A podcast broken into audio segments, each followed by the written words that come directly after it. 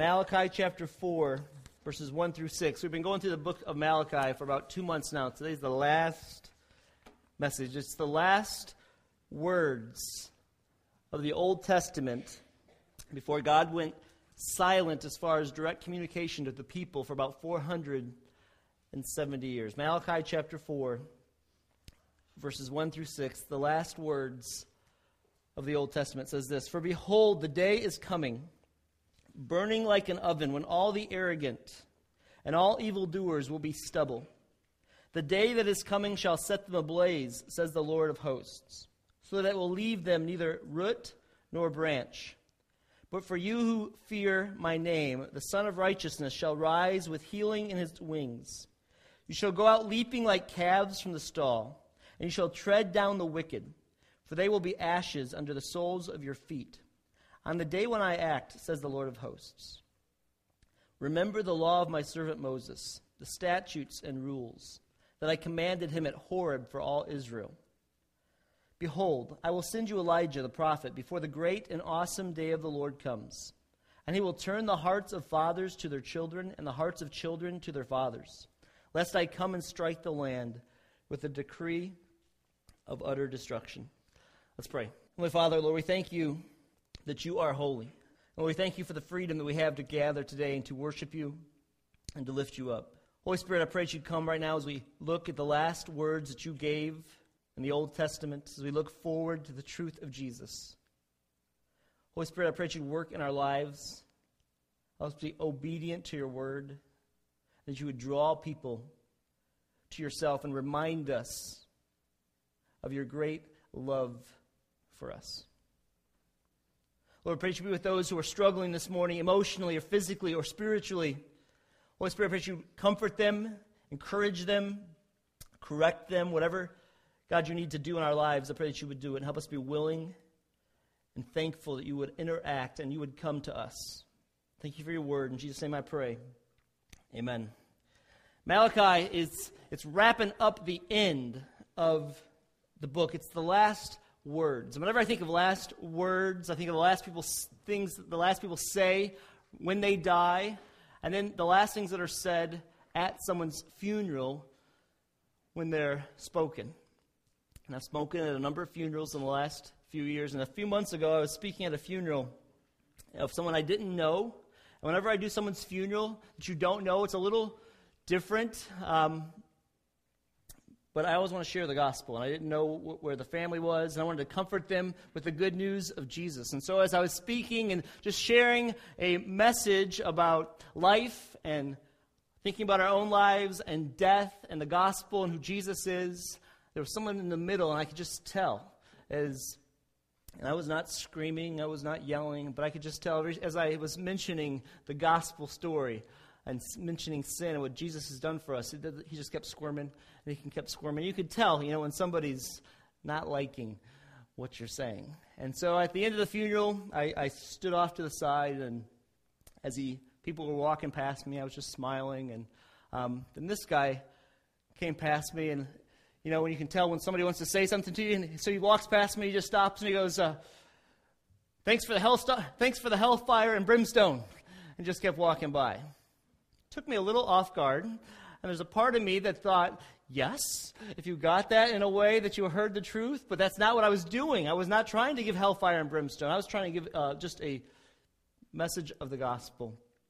When you read the last four, last few verses of Malachi, it seems like there's a lot of doom and judgment and curse in this. Doesn't sound like a very loving passage when you read this. It sounds like a lot of brimstone and fire. And is what I want to encourage us this is not how we should read this. The last chapter of Malachi is extremely about the love that God has for us. There are a lot of people who would read this book and say, This is why I don't like the God of the Old Testament. Because whenever you read the God of the Old Testament, he's always about judgment and wrath and cursing. I mean, look at this. He says, uh, he says, For behold, the day is coming, burning like an oven, when all evildoers will be stubble. And then he says in, verse 3 And you shall tread down the wicked, for they will be ashes under the soles of your feet. These aren't very kind or loving sounding things. And he ends it with lest I come and strike the land with a decree of utter destruction. That doesn't sound like very loving, kind words, does it? And people will read this and they'll say, you know what, this is why I don't like God. Because what kind of a God is this? He's always talking about wrath and judgment and anger. I don't like the God of the Old Testament. And so some people will just outright say, I don't like God, I don't believe in God, He just wants to hurt us. And then there are kinder people who say, you know, I don't like the God of the Old Testament, but I, I don't mind the God of the New Testament. Because I read the New Testament, it's all about, he's just love and love and love. And that, that God, it's, a soul, it's not even the same God. It can't be. Because he just, he would never question me. He would never judge me. He would never uh, say I should change. He would just love me. I mean, look at the last few verses in Revelation. It's just grace and peace. Totally different. What kind of God is this? Is he schizophrenic? Is this just this old? Did he, did he change somewhere where we just all about wrath before and then he decided to get nicer? And what kind of a God is this anyway who would create people, like it says in the beginning, and then they mess up and he curses them? And then he talks to them and he says, Hey, you can come back. And he sends his son to die on a cross, but yet he still condemns people? I mean, come on, what kind of a God is that? First of all, I would suggest that what God is doing in Malachi chapter 4 for us is He's like being a good parent.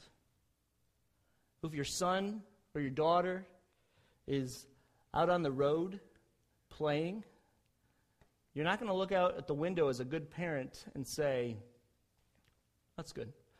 And let them keep playing in the road while cars are flying down the highway. No, a good parent is going to say, Listen, don't go play in the road. Because if you play in the road, cars fly down the highway and they kill people. Here's some stories about some kids who were playing in the road that were killed. And I don't want this to happen to you. So don't do that. I, that's what God is doing as a good God. He's warning us. And some people will accept that. They say, well, I can see that God's a good God. I can see that He's warning us that, that He doesn't want us to get hurt. I can see that. That makes sense. But if God is really who he says he is, and if he's really all powerful, why does there have to be any condemnation anyway? Why can't he just do something where it just takes everybody and it's all going to be good? If he's such a great God, why does there have to be any kind of judgment? Why does there have to be any kind of curse? And you meet people like that. And I would say and suggest that God, we need to recognize that God is very loving, but He is also very moral, holy, and just. And we cannot forget about the holiness and the justice of God. Because if a just and holy God allowed rebellion against himself, against his own creation, and did not deal with it, he would not be holy or just, and he wouldn't be God. And so we have to see that God is one. He is holy, He's just, and He's loving, and He's mighty to save. God wants to save. That's His whole heartbeat is he wants people to say, be saved he wants people out of the street of destruction and he wants to give them hope and that's what he's calling for in malachi chapter 4 he's, it's all about love even though there are these really harsh words in here about doom and destruction and curse and being trampled on by this God. So this morning, I want us to I want to encourage you and comfort you in the love of God. I want to confront some of you with the love of God. And I also want to encourage us as Christians. Sometimes we shy away from the dark stuff in the Bible, don't we? You know, we, we look like if, if, you, if we believe that there's a God that would judge people, people will think we're crazy, we're, we're nuts, and that, that's the people that are out in the streets holding up signs, Judgment Day, Doomsday. And I think our, our world is weary of doomsday events and doomsday situations. And they look at people who believe this and think they're going to be out there with bullhorns, holding up signs, thinking, You're going to go, you're going to burn. When I ran the Chicago Marathon uh, two years ago. I was running through. Everybody's dressed casually. I think I mentioned this before. Everybody's all dressed casually, watching, cheering people along. But in this crowd of about a million people, I saw three guys, all dressed in these white shirts with ties, holding up these signs Judgment Day is coming. They didn't look friendly at all. Uh, they looked very scary. And I think if we, if that's how the world will look at us, if we believe that God is a God of holiness and justice. And they say, that's the God that you serve. He's not a God of love. But I think from Malachi 4, I want to encourage us that we don't need to shy away from the truth of who God is. Because this passage is all about a very loving, good God who's calling us to get out of the road. And he's calling you to get out of the road of distraction. The dark facts don't shade the love of God, but they shout the love of God. When you see the dark facts of Scripture, they don't shade God's love, they shout God's love. So let's look at Malachi 4 1 through 6. Verse 1 says this For behold, the day is coming, burning like an oven, when all the arrogant and all evildoers will be stubble. That day is coming and shall set them ablaze, says the Lord of hosts, so that it will leave them neither root nor branch. As a good God, the first thing he's do- doing in this passage to this people is he's saying, hey, there's a fa- this is a fact. The fact is there is a judgment coming. This is just a fact of coming future for us. And he gives these very descriptive terms. I mean, he could have said to us, listen, there's going to be a day when there's going to be some judgment, things are going to change around here. And he could have said it that way. He didn't say it that way, does he? Does he? God, the Holy Spirit uses very, very expressive words. He says there's going to be, it's going to be like an oven. It's going to be like burning. It's going to be hot. There's going to be, it's going to be setting them ablaze. In that first verse. Why does he do that? Why does the Holy Spirit write the Bible that way and telling these people this message? Why did he have Malachi say it that way? Why didn't he just say to these people, hey, there's a, a judgment coming? The reason I believe the Holy Spirit said it that way is because He wants to wake us up to the reality that's coming. He wants to re- shake us from just the commonplace assumption that this is the way it's always going to be, that your life is just going to be this way. He wants to shock our sensibilities, and it wants to shake us free from some kind of false security that you're going to make it through this life without any judgment on how you live this life or how you make how you go through this life. He uses some shocking imagery of fire, a burning oven, very very hot. He's trying to wake these people up. But he's doing it to remind them that it doesn't have to be that way for them. He's being a good God. This is what we would expect. You know, when you go to the zoo you know, they say don't feed the animals, and they got some animal chewing on something, you know, and you're like, ah, the X in it. You don't want to be the guy in that picture with the X over. it. It's a good warning to not be that way. Or, you know, parents will do this. Your kids get your, your their phones and they start driving, and then, uh, well, they'll start saying, hey, this is a picture of what happens if you text if you drive. And they show this car completely smashed in two. Don't be this way. This is, it's very visual. I want you to see this. I want you to recognize what it looks like when somebody texts in their car and they drive and they get hit by a truck. And they're doing it to wake up their teenagers or to wake us up and say, No, I don't want to be that guy. I don't want to do that, so I'm not going to text. And God's doing the exact same thing for us. It's, this is a call to full out repentance.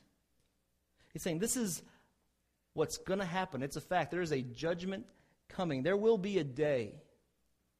There is a day coming that will be like a burning oven. It will set, God will set things ablaze. And God's coming back as a judge. But He's telling us that now, and He's telling you that now.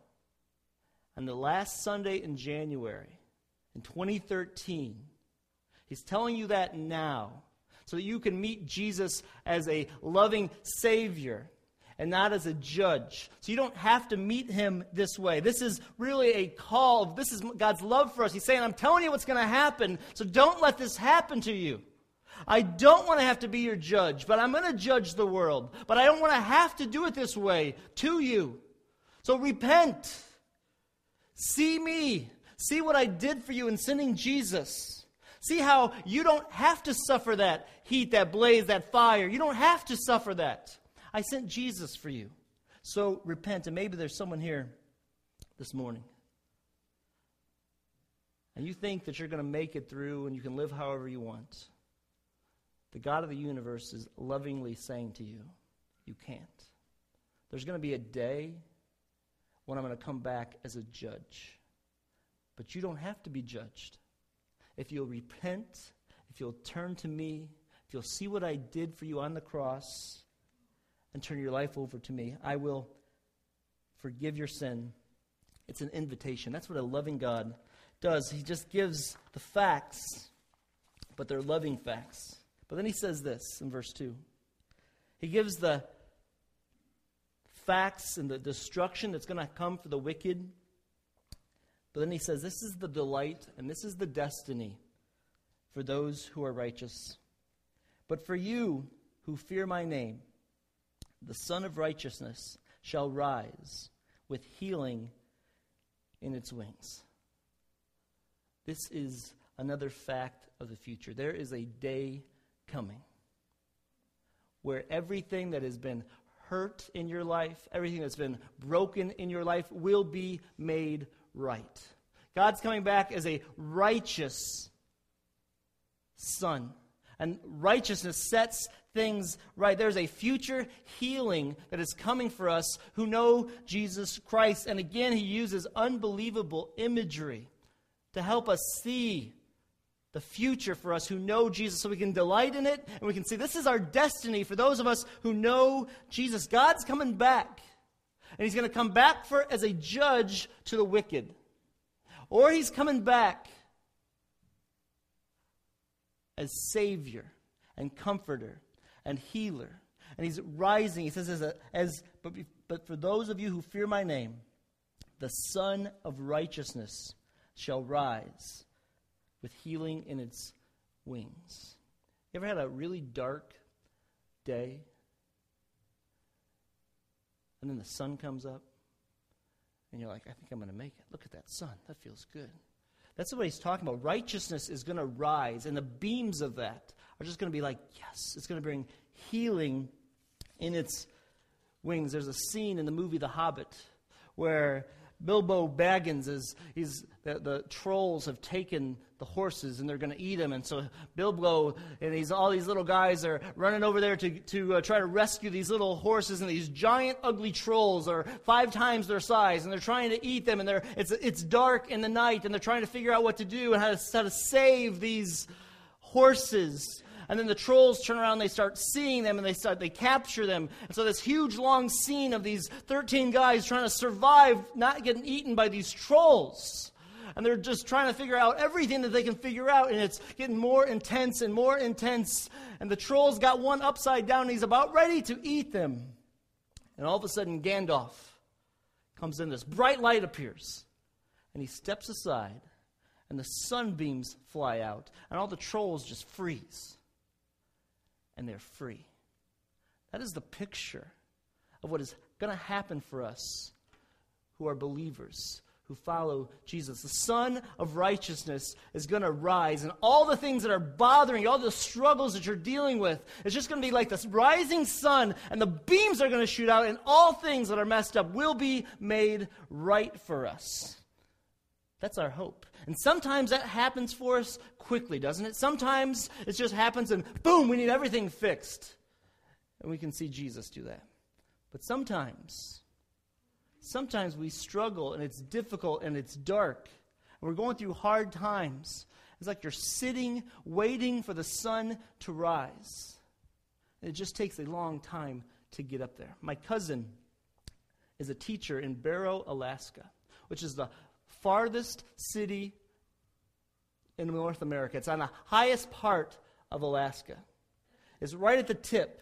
And for 65 days, the sun does not shine in Barrow, Alaska.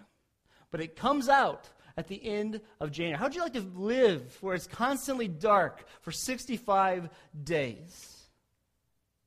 It's dreary, it's difficult, it's hard. That's kind of how life is, isn't it? Sometimes it's dreary, it's difficult. We want the light to shine. But just this week in Barrow, Alaska, the sun came up, and her Facebook post was, The sun is back. That's a huge deal when the sun comes up and breaks in to our lives. That's what's our destiny. And that's the delight. That's the picture so I hope you're feeling something. The, the, the, Holy Spirit wrote these things not just to be of known facts, but he, he wrote with vivid imagery to make us not just know it, but to feel it and to long for it and to expect it. One day, the sun of righteousness will rise, and it'll be like the sun is just going to clear everything out. Everything will be bright. Everything that's dark for you right now will be made bright and never to be dark again. That's the future hope we have for those who follow Jesus Christ. And he goes, you know what? There's not, it's just like that. It's also like some little calf who's been caged up for a very long time. When Jesus comes back to make all things right and the Sun of Righteousness rises, it's, it's like the sun coming up and everything being right and good and clear and great. You know that feeling?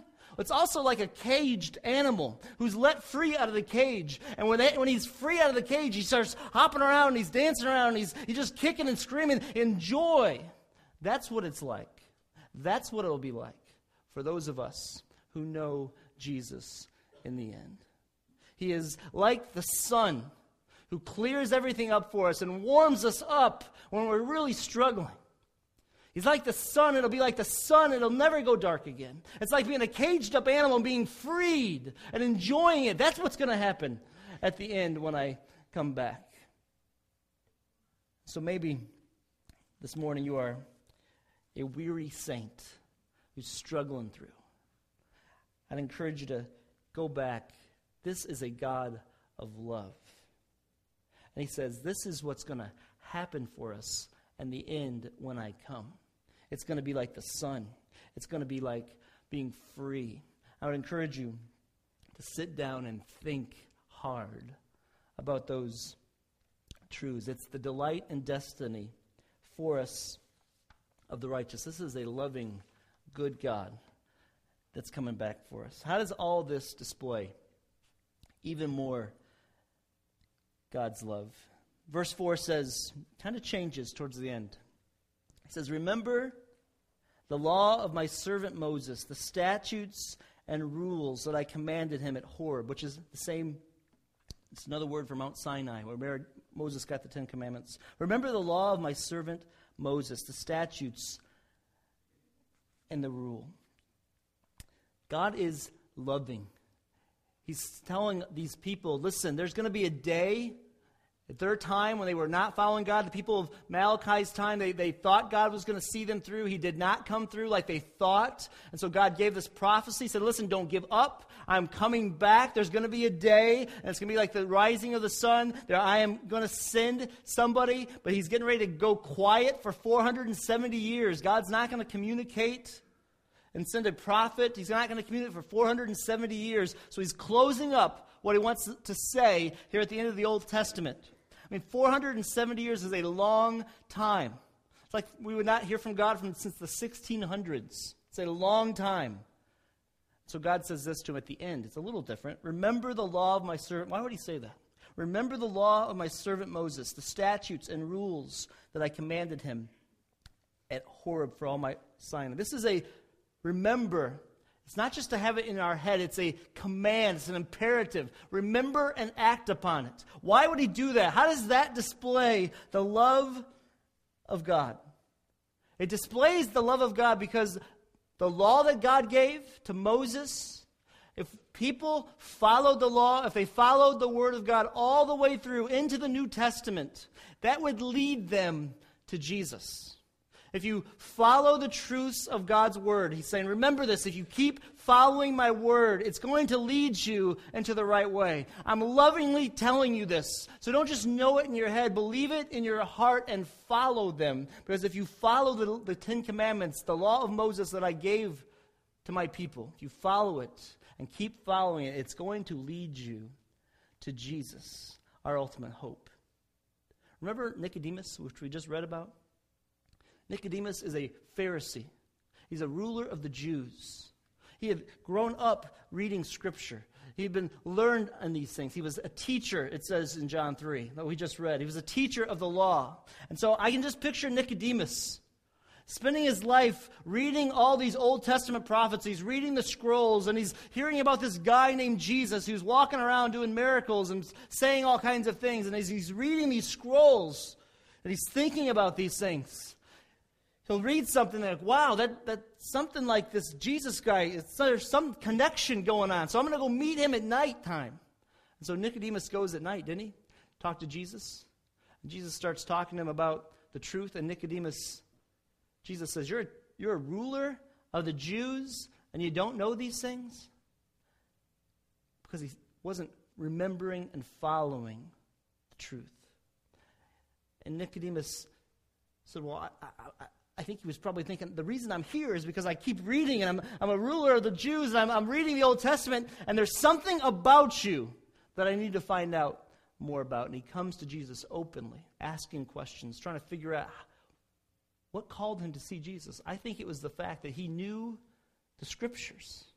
And I think he couldn't get away from the fact that as he studied the scriptures, that pointed him and drew him to Jesus because the scriptures all point to Jesus. And Nicodemus was able to go see Jesus, and Jesus would say, Listen, here's what else you need to know that if you follow me, I'll rescue you. And when Jesus died, it says in John that Nicodemus was the one who took his body down with Joseph of Arimathea and put it in the grave. Nicodemus, that was a radical thing to do.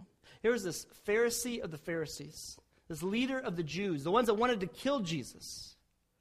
Yet Nicodemus, I believe, knew Scripture and he pointed it and he followed it to Jesus. And at the end, Nicodemus went and took Jesus' body down and buried it. That was a bold statement of a believer of the truth. That displays the love of God. Trust God's word.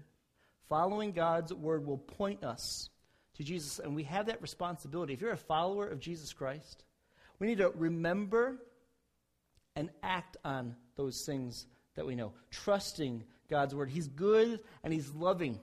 So, what He says to you in His word that is hard or difficult. He's saying it to you because he is going to come back as the Son of Righteousness. He's going to make all things right. And so the crazy things that you feel God's calling you to do as you read Scripture and it doesn't make sense to you, follow it because He's leading you to where He wants you to be. And we have a responsibility to follow that. That displays God's love. And then it says, Behold, I will send you Elijah the prophet before the great and awesome day of the Lord. All through the Old Testament, all through the Bible, there's this talking about the day of the Lord. There's all these different days of the Lord. They're not separate. It's like a sequence of events of one big day. And these people, when Malachi wrote this, he was writing to this group of people and saying, There's a day coming for you personally that you have to turn. And there have been different days of the Lord all through Scripture, but they are really one day. It's one full revelation of God, one sequence of events that will ultimately be the judgment and the return of Christ. But there have always there have been these numerous days of the Lord, but ultimately there are sequences of one events. And this is referring to the coming of Jesus. Behold, I will send you Elijah the prophet before the great and awesome day of the Lord. I'm sending you a prophet like Elijah. And Jesus says, that is John the Baptist. Matthew 11, 14 says, For all the prophets, and Jesus was talking, for all the prophets and the law prophesied until John. And Jesus said about John the Baptist, And if you are willing to accept it, he is Elijah who is to come. He who has ears to hear, let him hear. Jesus was talking about Elijah. God has always sent a prophet like Elijah. There's a prophet that's going to come and tell us and say there's he's going to introduce the next thing in my plan. And so God says in this passage very lovingly, listen, this is not the end. For behold, I will send you Elijah the prophet, someone's going to prepare the way. And John the Baptist was the one who came and prepared the way for Jesus at the great and awesome day of the Lord. And it was a great and awesome day when Jesus came. In the Bible, when it talks about the awesome day of the Lord, there's always judgment in that, and then there's joy. Anytime there's a day of the Lord, there's one who, who follow God in joy or the ones who suffer the judgment. And even when Jesus came, and still today, there are people who either see Jesus as a judgment and they don't want to follow him, or those who accept him and receive him with great joy. But this is what he's going to do. That's a gift to us. That God in his love would bridge the gap for us. He would say to you, Listen, I want to turn things around. And this prophet will turn the hearts of the fathers to their children and the hearts of the children to their fathers. The thing that God does, because He's such a loving God, is He reunites. And so the nation of Israel that had strayed away from God, and even though there were some who followed Him, and they went a long time of silence, they weren't following God. Then Jesus broke in on the scene and He reunited them. And He reunites generations of people. This is what God does. That's grace to us. He turns and bridges the gap. That's a display of God's love for you. So if you're in a situation and you're a Christian and there's animosity or there's struggle, the grace of God is that He has reunited people and wants to reunite people, and He does it through Jesus. The gospel is what you need. The gospel will do that for you. That's God's grace on you. We, rebels before God, His creation, who went our own way and caused great division, great strife between us and God, He could have wiped us out. But He said, You know, I'm not going to do that. I'm going to reunite you to me, and then I'm going to give you the ability to reunite yourselves with each other through Jesus by grace.